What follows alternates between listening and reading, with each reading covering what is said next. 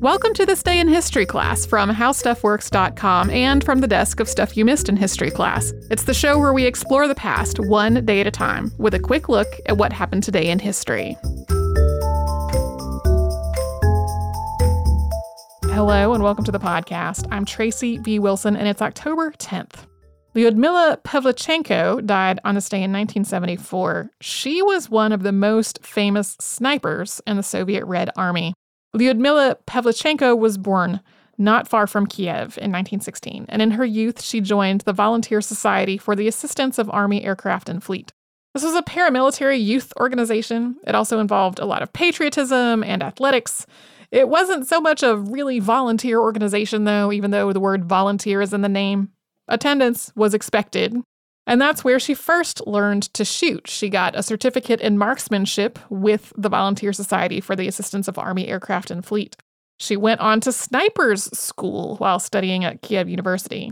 When Germany invaded the Soviet Union on June 22nd of 1941, Pavlichenko decided to put her training to use and she tried to join the army.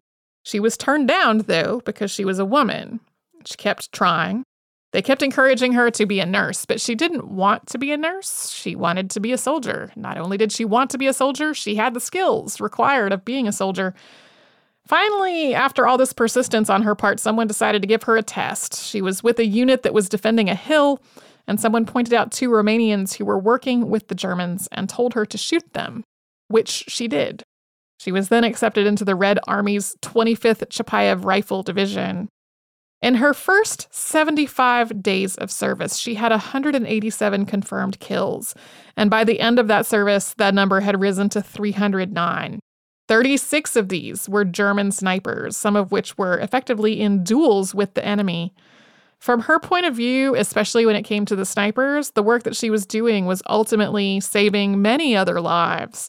She was also wounded four times in the line of duty while working as a sniper. Her reputation as a sniper really spread, and the Red Army started using her in recruitment materials and in propaganda. In 1942, she went to the United States to try to get some support from the United States for Russia's military efforts on the European continent. While she was in the US, she became very close friends with Eleanor Roosevelt. Although the press coverage in this tour, which there was a lot of, was really focused on questions about her appearance and what she was wearing rather than her military service or the Russian efforts that she had come to the United States to try to get support for. After she returned home, she was promoted to major. She was named Hero of the Soviet Union, and eventually she was depicted on a postage stamp. After the end of World War II, she went back to school and she became a historian.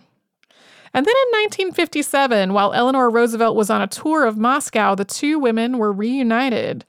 This was something that Roosevelt had asked for again and again while she was planning this trip. When she got to Moscow, she kept asking her hosts, please, could she see Lyudmila Pavlichenko? After asking over and over, they finally agreed to let her, although at first they would not allow the two women to be alone together. It was, according to all accounts, a very joyful reunion among the two of them once they actually got to talk to each other. Lyudmila Pavlichenko died of a stroke at the age of 58. We talk about her along with five other women on the front lines in the May 15th, 2017 episode of Stuff You Missed in History class called Six Impossible Episodes Soldiers, Snipers, and Spies. Thanks very much to Tari Harrison for all of her audio work on this podcast. And you can subscribe to This Day in History class on Apple Podcasts, Google Podcasts, and wherever else you get your podcasts. Tomorrow, we will have the opening of a massive change to a major church.